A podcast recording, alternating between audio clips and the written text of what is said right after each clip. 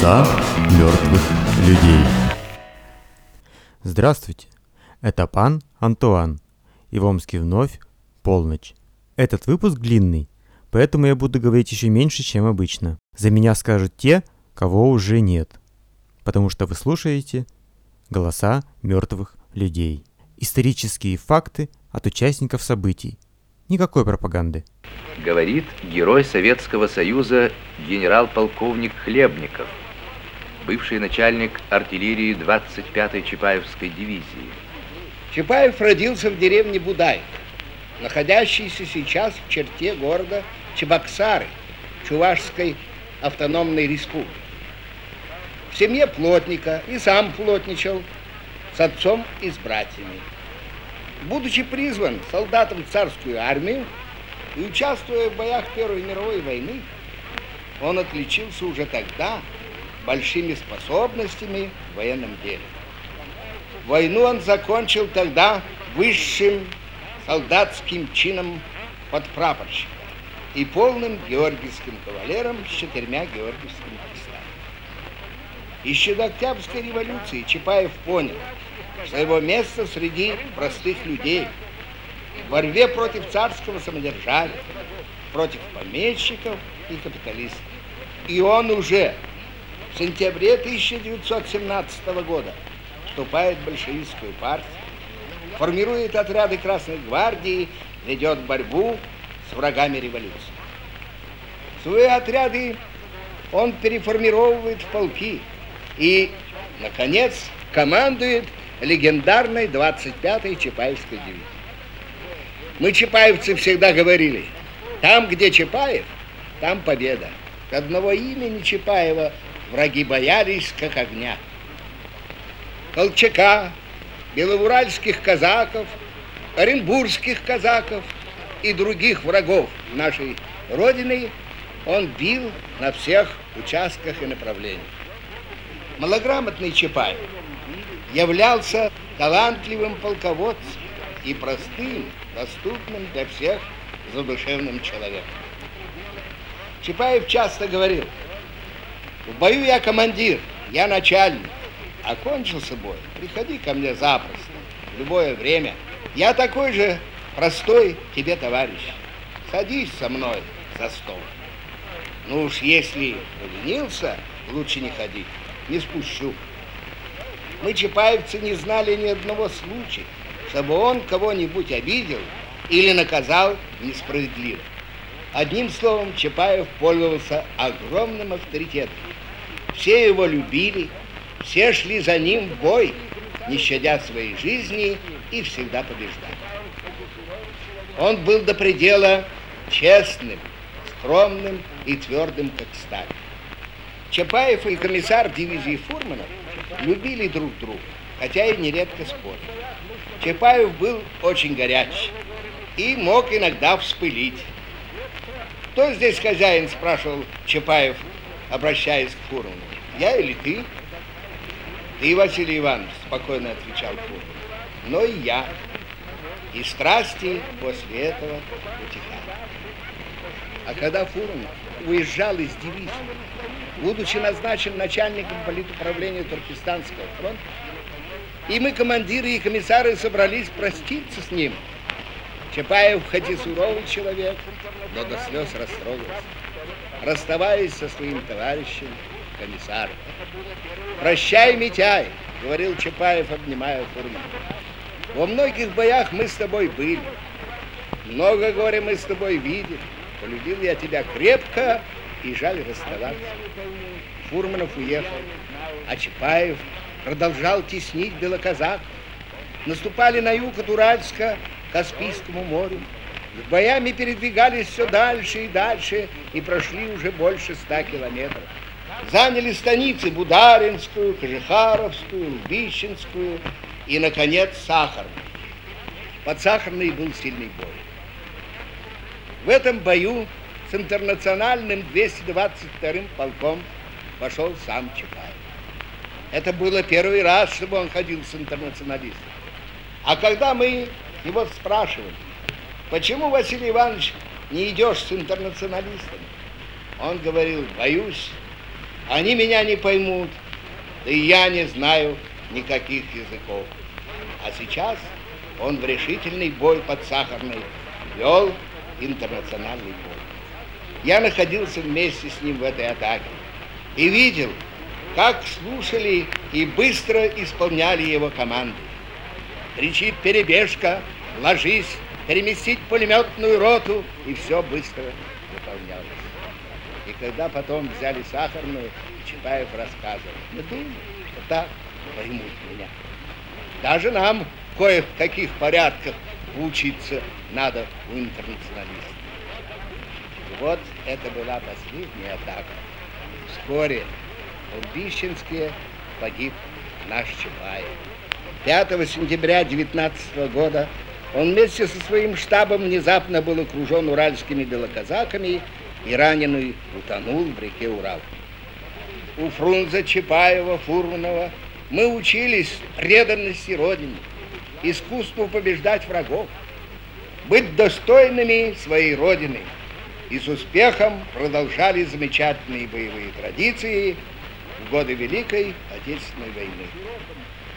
Дорогие юные друзья, я, как бывший чапаевец, ветеран, обращаюсь к вам со словами нашего комиссара Фурманова. Он в свое время сказал для всех нас, будьте достойны тех красных героев, которые кровью полили уральские равнины и запечатлели смертью свою пламенную любовь к свободе. Будьте достойны этих беззаветных мучеников, открывшим вам путь к широкому творческому и свободному труду.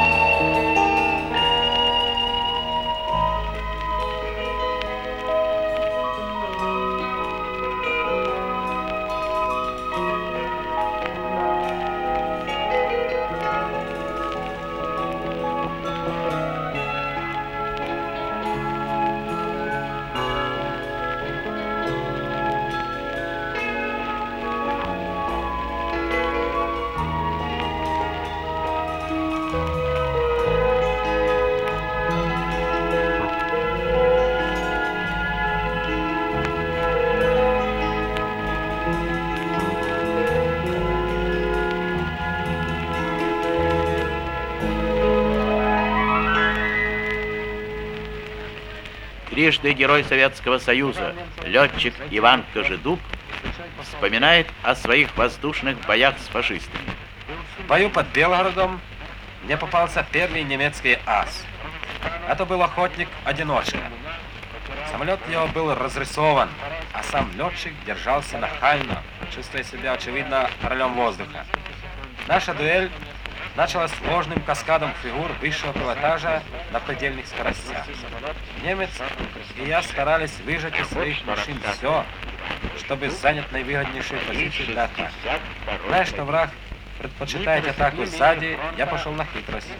Я дал немцу возможность зайти мне в хвост, и свечой пошел вверх. Немец полез за мной. На вертикали Лавочкин пятый был сильнее мессершмитта. Я вышел из свечи реверсманом, а немец, преследуя меня, потерял скорость. И стараясь перейти из вертикали пикирования, завис на несколько секунд в воздухе. Это мне было достаточно, чтобы залпом из двух пушек разнести самолет с черным крестом в щепки. А вот что рассказывает Иван Кожедуб о своей 62-й победе. Мы пересекли линию фронта и зашли к Берлину с запада.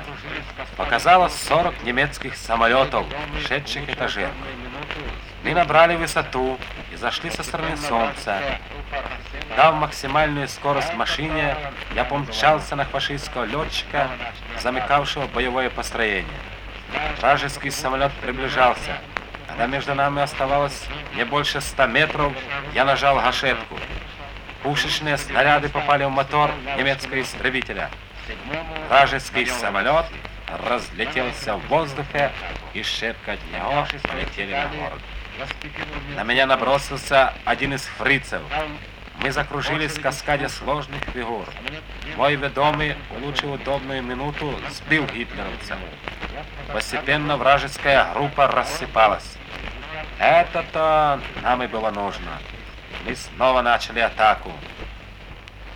Зная, что на Хвакевульфе 190 мощное пушечное вооружение, я не решался лезть ему в лоб.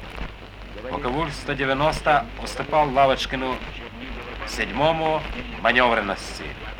Я на этом и построил свою атаку. Поднявшись по вертикали, я спикировал немцу в хвост. Дал очереди с пушек.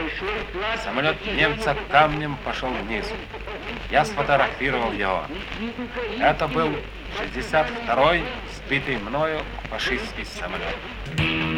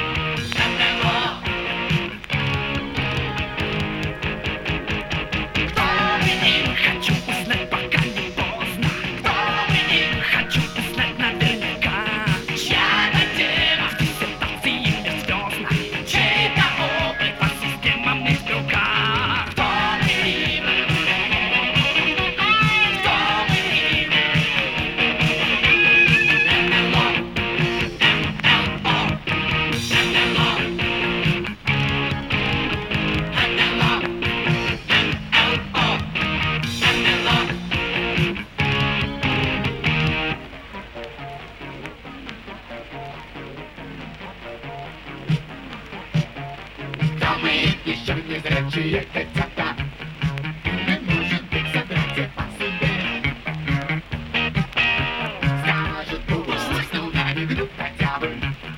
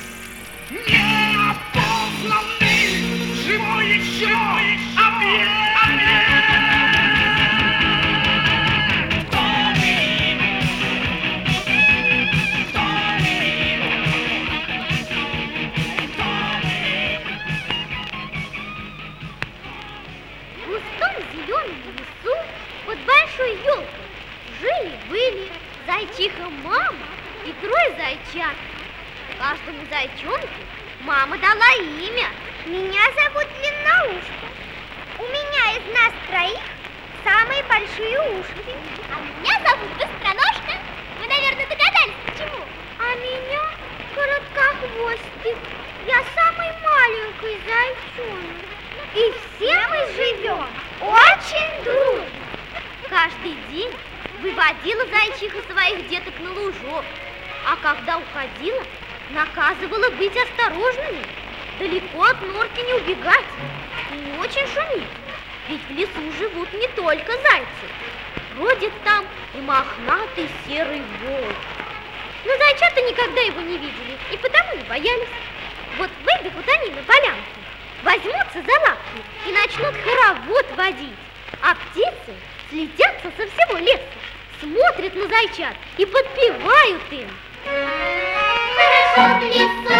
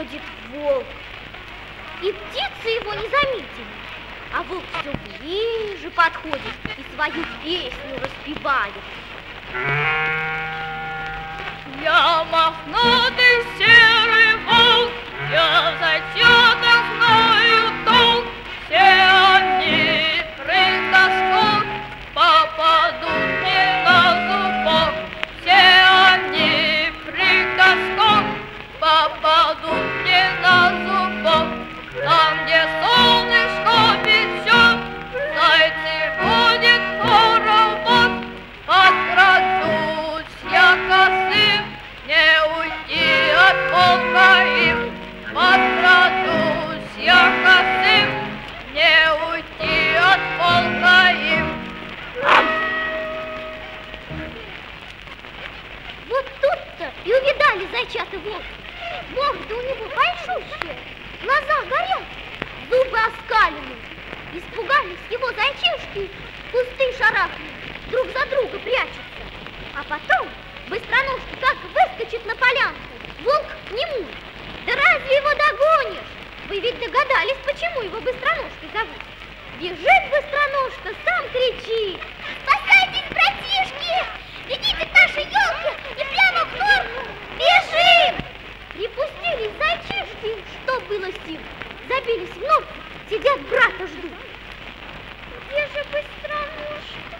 Неужели его догнал волк? Не плачь, маленький. Подожди, я слышу, кто-то бежит. А вот и я, славный быстроножка, милый быстроножка. Наконец-то ты прибежал. А тут и мама зайчиха вернулась. Рассказали ей зайчата обо всем, что с ними было. Мама сначала очень испугалась, а потом похвалила их. Молодцы, зайки. Молодцы, серые. Хорошо, что вы друг друга в обиду не даете. И все вместе запели они свою песенку. Хорошо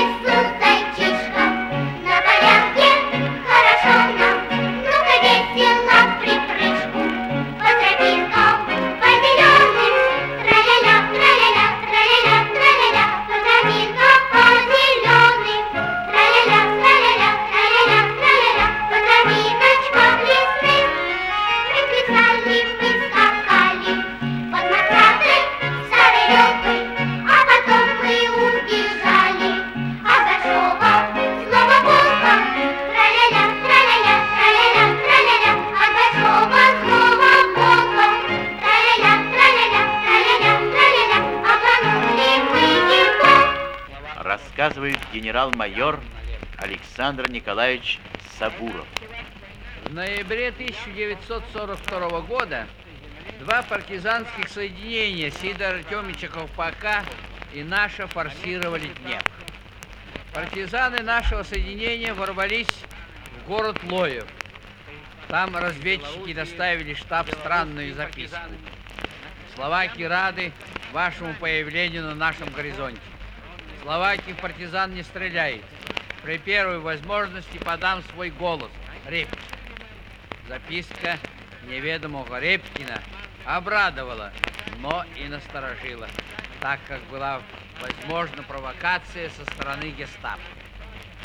Репкин оказался начальником штаба 101-го словацкого полка Яном Налепкой. Когда началась война, и Ян с полком оказался на советской земле, он сразу принялся за организацию подполья. Налепка пытался связаться с партизанами на Украине, а после передислокации в Белоруссии с белорусскими партизанами, наконец Ян установил контакт с нами. С тех пор он и его друзья становятся нашими боевыми помощниками. Они сообщали нам о предстоящих операциях гитлерского командования, помогали минировать дороги и мосты, снабжали нас боеприпасами и медикаментами. А когда над словацким подпольем нависла угроза провала, было принято решение о переходе на сторону партизан. Так в составе нашего соединения был образован Чехословацкий партизанский отряд, командиром которого стал Ян Налепка. Партизаны Словакии были с нами в боях за Столин и Давид Городок. Они участвовали в разведке и в засадах, совершали диверсии на железных дорогах, пуская под откос вражеские эшелоны, они были с нами в бою за Овруч. По плану нашего штаба Чехословацкий партизанский отряд не должен был участвовать в боях за Овруч, ибо он готовился после соединения партизан с частями советской армии уйти Чехословакию, чтобы там, на своей родине, продолжать борьбу с гитлеровцами. Однако в последнюю минуту перед выступлением на боевые рубежи в штабе появился Ян Налепный, потянутый. Он был крайне возбужден. Прошу, очень прошу исправить план. Чехословацкий отряд, мои вояки не могут стоять в штабном резерве. Мы вместе прошли большой путь борьбы с нацистами. Может, то есть наш останный общий бой. Наш отряд готов вместе с советскими партизанами выполнять новую задачу. Я сам добре знаю Овруч и добре там ориентируюсь. И никакие доводы не помогли. Мы не смогли отказать Яну на лепке. Чехословацкий отряд получил задачу захватить мосты. Вскоре после начала боя в штаб добрался связной от Яна Налепки Бенькович.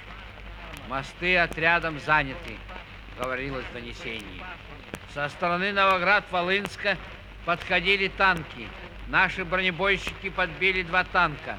Враг переходить через реку не осмелился, ушел в обратном направлении.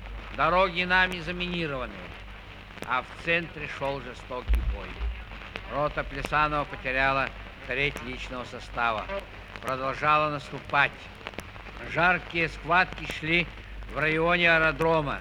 Отряд Налепки занимал исходные рубежи для броска на железнодорожную станцию.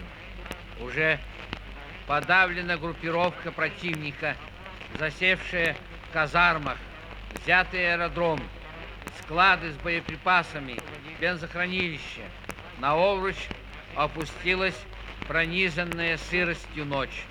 Чехословацкий отряд дважды штурмовал станцию и дважды откатывался назад под яростным огнем фашистов.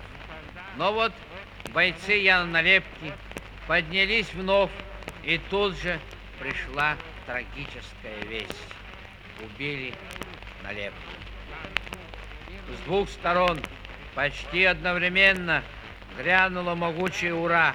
На штурм станции рынулись чехословацкий и сарновский партизанские отряды. Последний опорный пункт противника пал. Город железнодорожный узел Овруч мы освободили от фашистских захватчиков 17 ноября и в течение трех суток удерживали до подхода частей советской армии. Утром началась новая жизнь освобожденного города. И тогда мощный салют в память погибшим слился с первыми мирными гудками паровозов. В строю стояли плечом к плечу словацкие и советские партизаны вместе с воинами нашей армии. Тогда мы дали клятву верности павшим героям неизменно хранить это святое чувство боевого братства.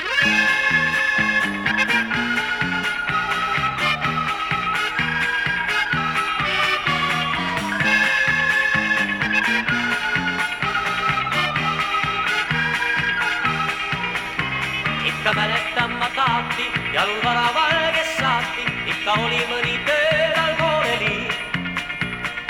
oli lapsest saati, tööle sundinud mu taati, juba siis, kui talus karja saadeti. sellest ajast rääkis mulle, kui ta voolis pajupille ja ta lõpetuseks lausus ikka nii. kuigi elu polnud kergel, leidus siiski küllalt õnne, aga sellest alles hiljem aru saab kuigi elu polnud kergel, leidus siiski küllalt õnne, aga sellest alles hiljem aru saab.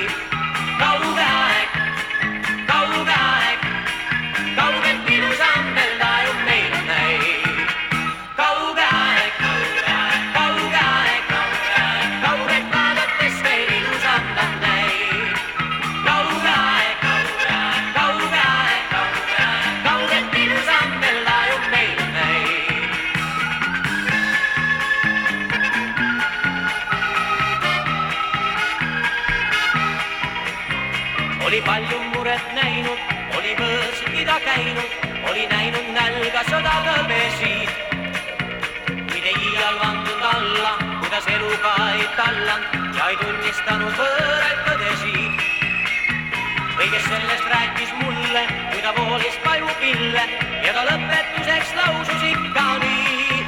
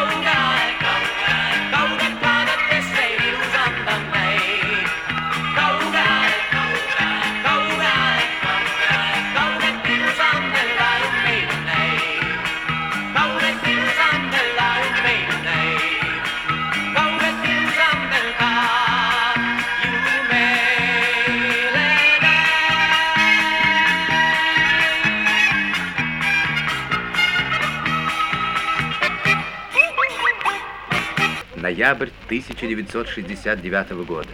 Москва. Третий Всесоюзный съезд колхозников. Говорит председатель колхоза имени 22-го съезда КПСС Винницкой области, герой социалистического труда, депутат Верховного Совета СССР Василий Михайлович Кавун. Неузнаваемо изменились за годы советской власти и наше село Шляховая, где работаю. До революции у нас был всего один учитель, а в доме, где размещалась школа, обучалось не более 30 детей, и то преимущество дети кулаков. Теперь иная картина, иной пейзаж. Светлые школы, больница, дворец культуры, четыре клуба, кинотеатр, детский комбинат, комплекс торговых предприятий, баня, комбинат, комплекс четыре клуба, кинотеатр, детский комбинат, комплекс торговых предприятий, баня, комбинат ГТУ обслуживания, хлебзавод, три столовые, стадион. Лишь часть того, что имеет сегодня села, которые входят в состав нашего колхоза. Каждый второй наш колхозник имеет среднее образование. В школах учатся более тысячи детей.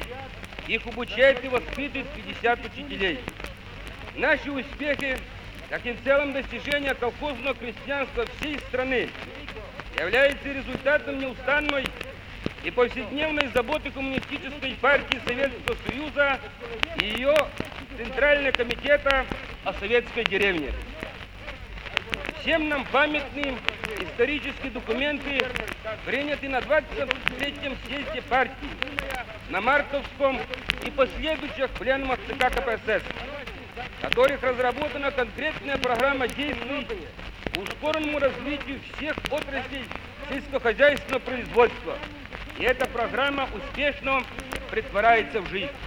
В настоящее время актуальное значение приобретает воспитание человека на деревне. Построить великолепный дворец культуры, кинотеатр, заасфальтировать дороги, светить улицы, наконец заставить работать машины на человека – это еще не все.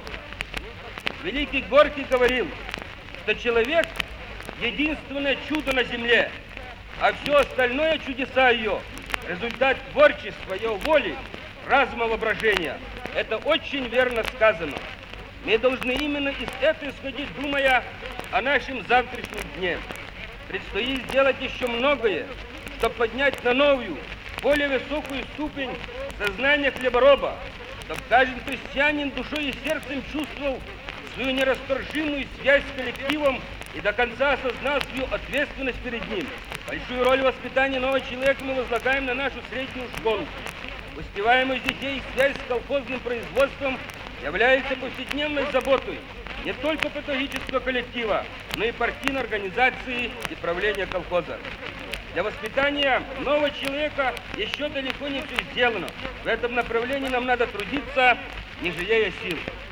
В жизни села много нового. Хозрасчет, научная организация труда, комплексная механизация. Задачи очень сложные, но их решение облегчается довольно солидной подготовкой кадров. На должностях агрономов, механиков, бухгалтеров работает 25 дипломированных специалистов, почти все они наши сельские. В настоящее время на фермах, бригадах мастерских среди механизаторов у нас трудится 720 молодых колхозников. А нам предстоит еще много сделать, чтобы воспитать у молодых людей чувство любви к земле, к родному краю, гордость за профессию хлебороба. А ведь это древняя, благородная, высокая профессия. Надо сделать так, чтобы люди с детства любили землю, мечтали стать хлеборобами, гордились этой профессией.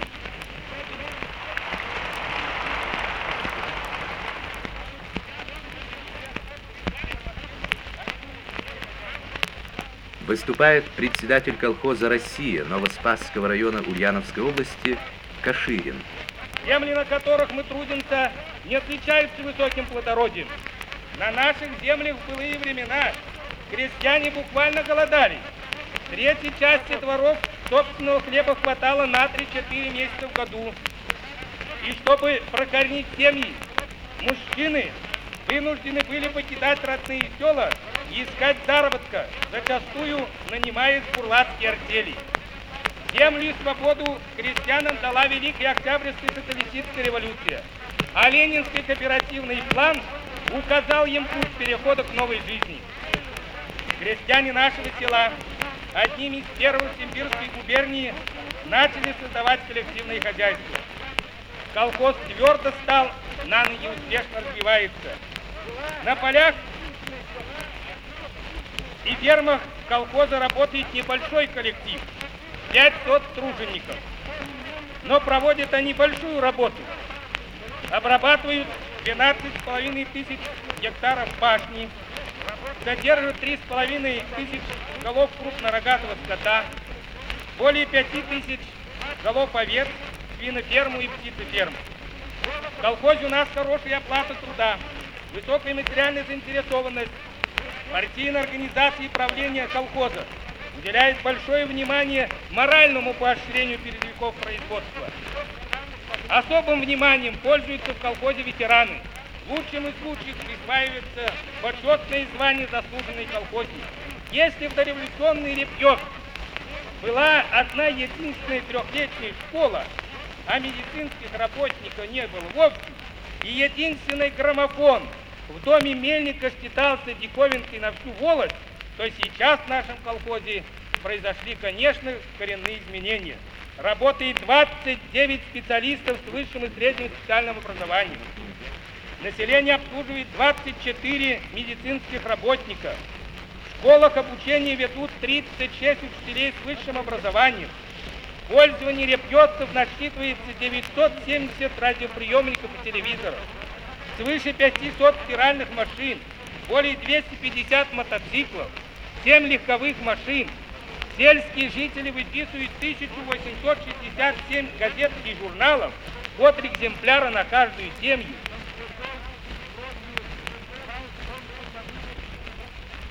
Говорит Илья Яковлевич Шумаков, герой социалистического труда, председатель колхоза «Россия» Змеиногорского района Алтайского края. За плечами крестьянства нашей страны сорокалетняя дорога колхозного строя. Она не была гладкой и укатанной. Никто не мастил нам путь. Колхозы рождались в коллективном объединении мозолистых рук. Вспомним Шолоховского Кондрата Майданникова. Со слезой и кровью рвал он пуповину, соединяющую его собственность с валами, с родным клочком земли. А сколько таких Кондратов было в каждом селе. Но ничто не устрашило крестьянина, ничто не оставляло его тяготения к новой жизни. В этом у него был хороший союзник, опора, рабочий класс. В этом у него был верный вожак коммунистическая партия. Помня прошлое, мы крепче любим и бережем настоящее, свою родину. У нас один верный путь, путь, указанный Лениным. Наш ордена Ленина колхоз «Россия», как и многие хозяйства, наглядный пример верной политики партии в деревне. Наше хозяйство одно из средних на Алтае.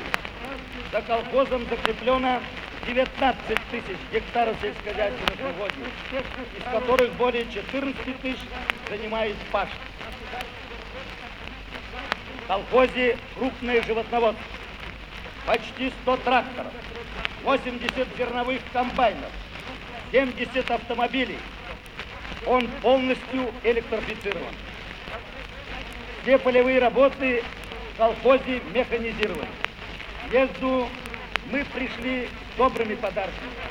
Наш коллектив за 4 года пятилетки в среднем собирает на круг в условиях Сибири почти по 20 центнеров зерна с гектара. Валовый сбор по сравнению с 50-ми годами увеличился почти в 5 раз, а продажи его государству 5,5 раза. Колхоз успешно справился с пятилетним планом по зерну. Государству продано 57 тысяч тонн при плане 37 тысяч тонн. Завершили мы досрочно пятилетку по закупкам молока, мяса, шерсти и сахарной свеклы. Ежегодно около миллиона рублей колхоз вкладывает на строительство села, которое ведется по генеральному плану. Два дома культуры, средняя восьмилетняя школа, поликлиника, торговый центр, центральная котельная, баня, прачечная, две столовых, гостиница, бытовые здания, школьный интернат, колхозная контора, дом животноводов, специалистов, библиотека, сотни благоустроенных квартир для колхозников – это все новостройки последних лет.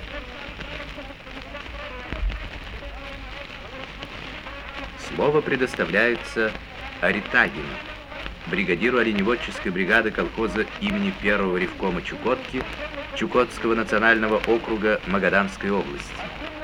В далеком прошлом Колыма Чукотка были краем беспросветной нужды, бесправия и сплошной неграмотности.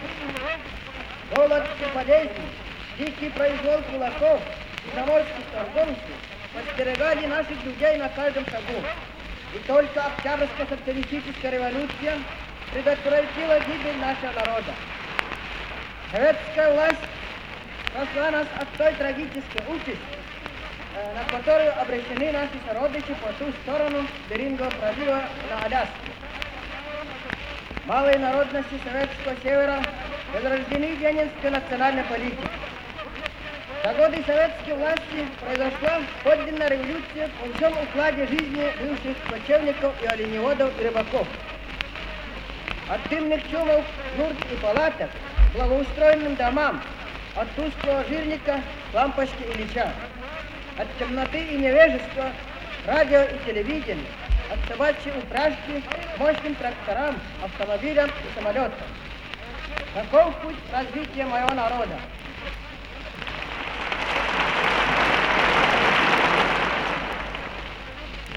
Отсталая окраина России стала крупно промышленной областью. Край оленьих троп сейчас по праву называют валютным цехом страны. Рядом с нами оленеводами трудятся геологи строители, горняки и энергетики. Поднимается первая на севере Билибинская атомная электростанция. Небывалые изменения произошли и в сельском хозяйстве. Не только на, на Колыме, но и за полярным кругом развивается земледелие.